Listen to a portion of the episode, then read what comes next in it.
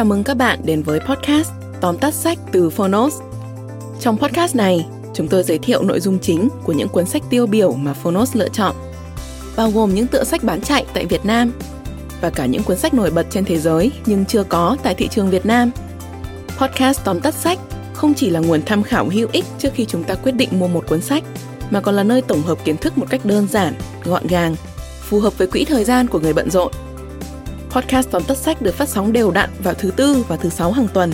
Mời các bạn đón nghe.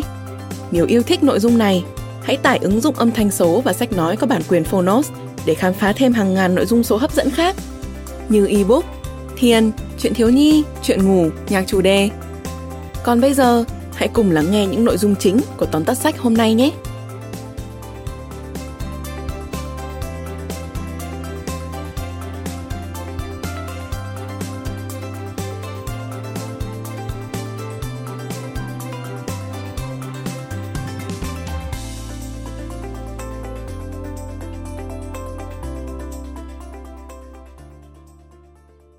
Bạn đang nghe từ Phonos.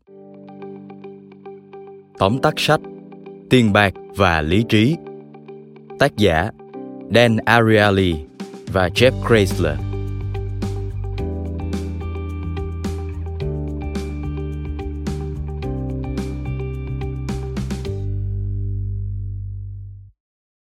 Tiền là một khái niệm trừu tượng. Những gì một mảnh giấy với vài con số viết trên đó có thể mua cho bạn ngày hôm nay rất có thể sẽ thay đổi vào ngày mai. Mặc dù giá trị không ổn định, nhưng chắc chắn bạn không thể sống mà không có tiền.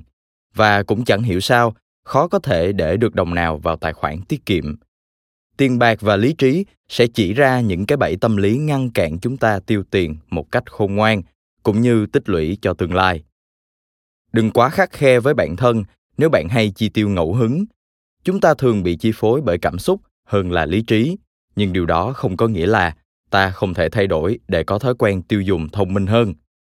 Mời bạn cùng Phonos điểm qua ba nội dung đáng chú ý của cuốn sách Tiền bạc và lý trí để tìm hiểu kỹ hơn về quan điểm này nhé. Nội dung thứ nhất, chúng ta bị thôi thúc vì nghĩ mình được lợi khi mua. Mặc dù ai cũng biết tiền là quan trọng, nhưng điều đó không ngăn ta thường xuyên vung tay quá tráng các đơn vị bán hàng đã kích thích mong muốn của bạn bằng các chương trình giảm giá có thời hạn. Các gói combo gồm cả những thứ bạn không thực sự cần. Và bạn chỉ đơn giản là tự lừa dối mình khi mở ví thanh toán. Thông lệ tại chuỗi cửa hàng bách hóa nổi tiếng JCPenney là tăng giá sản phẩm rồi phát hành phiếu giảm giá. Chiết khấu về lại giá trị bán lẻ để thu hút người mua. Chiêu trò này có lợi cho cả hai. Khách hàng cho rằng mình nhận được một món hời đặc biệt còn cửa hàng thu về doanh số như mong đợi. Điều này chấm dứt khi Ron Johnson đảm nhận vị trí giám đốc điều hành. Anh yêu cầu loại bỏ tất cả các khoản chiết khấu, điều chỉnh giá về trạng thái bình thường. Thế là khách hàng tỏ ra rất thờ ơ dù lợi ích của họ không hề thay đổi. Chỉ sau một năm áp dụng, JCPenney mất 985 triệu đô la và Johnson bị sa thải. Điều này cũng giống như việc bạn ăn ngay cả khi không có cảm giác đói. Brian Wansing từng mô tả một thí nghiệm cho thấy sự thèm ăn có thể liên quan rất ít đến mức độ đói. Wansing gắn những chiếc bát vào bàn theo cách có thể đổ thêm súp mà không ai có thể nhận ra về yêu cầu những người tham gia thử nghiệm ăn cho đến khi họ không còn đói. Một số dừng lại sau khi ăn một lượng nhất định, nhưng những người khác lại tiếp tục ăn và ăn. Miễn là có thức ăn trong bát, nhiều người sẽ tiếp tục khẳng định họ đói họ cần phải nhìn thấy cái bát trống rỗng mới có thể xác định mình không còn đói nữa. Cũng tương tự như vậy, bạn cần có những dấu hiệu để nhận biết nhu cầu. Bạn mua vì muốn mua, chứ chưa chắc vì cần. Nội dung thứ hai, ngôn ngữ và nghi lễ có thể khiến chúng ta ảo tưởng về giá trị. Nếu bạn từng dỗ một đứa trẻ vừa mới biết đi ngoan ngoãn ngồi ăn bạn sẽ hiểu ngôn ngữ có thể khiến mọi thứ trở nên dễ dàng hơn rất nhiều. Ngay cả những đứa trẻ kén ăn nhất cũng không thể cưỡng lại một thìa cà rốt nghiền khi bạn nói với chúng đó là một chiếc máy bay đang hạ cánh. Giống như với đứa trẻ mới biết đi, ngôn ngữ định hình cách chúng ta nhận thức và trải nghiệm thế giới xung quanh. Các nhà hàng hiểu rất rõ về cách ngôn ngữ có thể khiến cho đồ ăn và thức uống trở nên đáng giá hơn.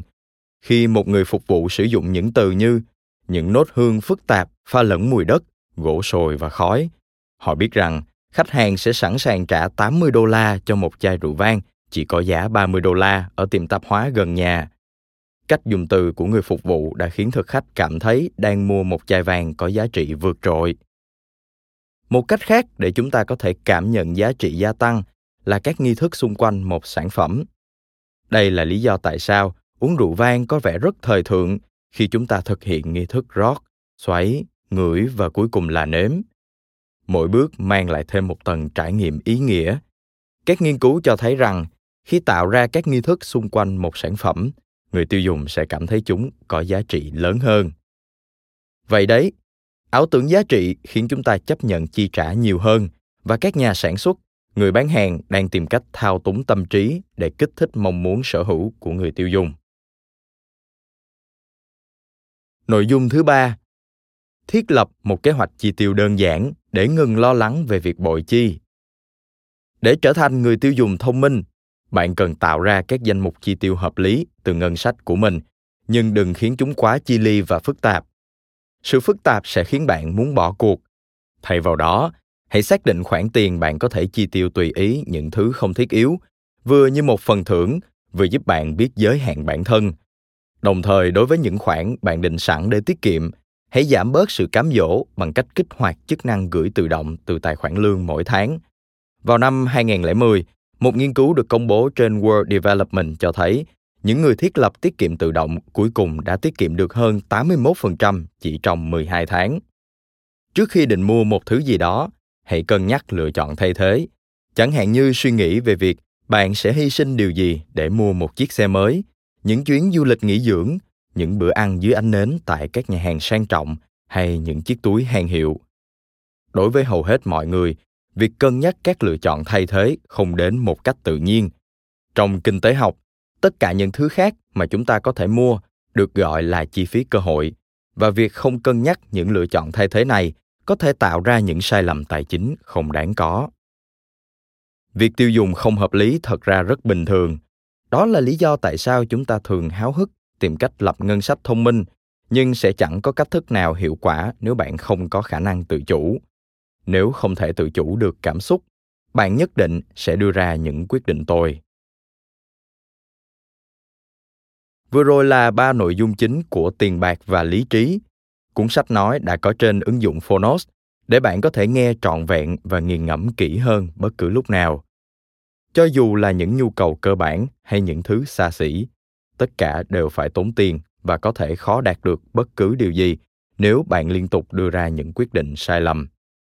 Việc tìm ra bí quyết chi tiêu khôn ngoan không tự nhiên mà có, và thật không may, tiền không đi kèm với sách hướng dẫn tiền bạc và lý trí có thể giúp bạn nhận ra nguyên nhân của những quyết định mua sắm tồi và thiết lập hệ thống giúp bạn trở thành người làm chủ đồng tiền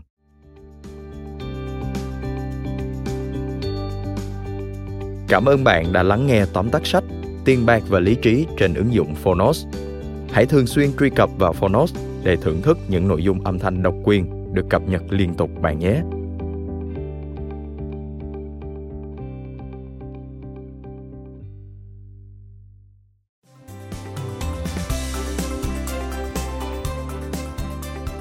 Cảm ơn các bạn đã lắng nghe podcast Tóm tắt sách.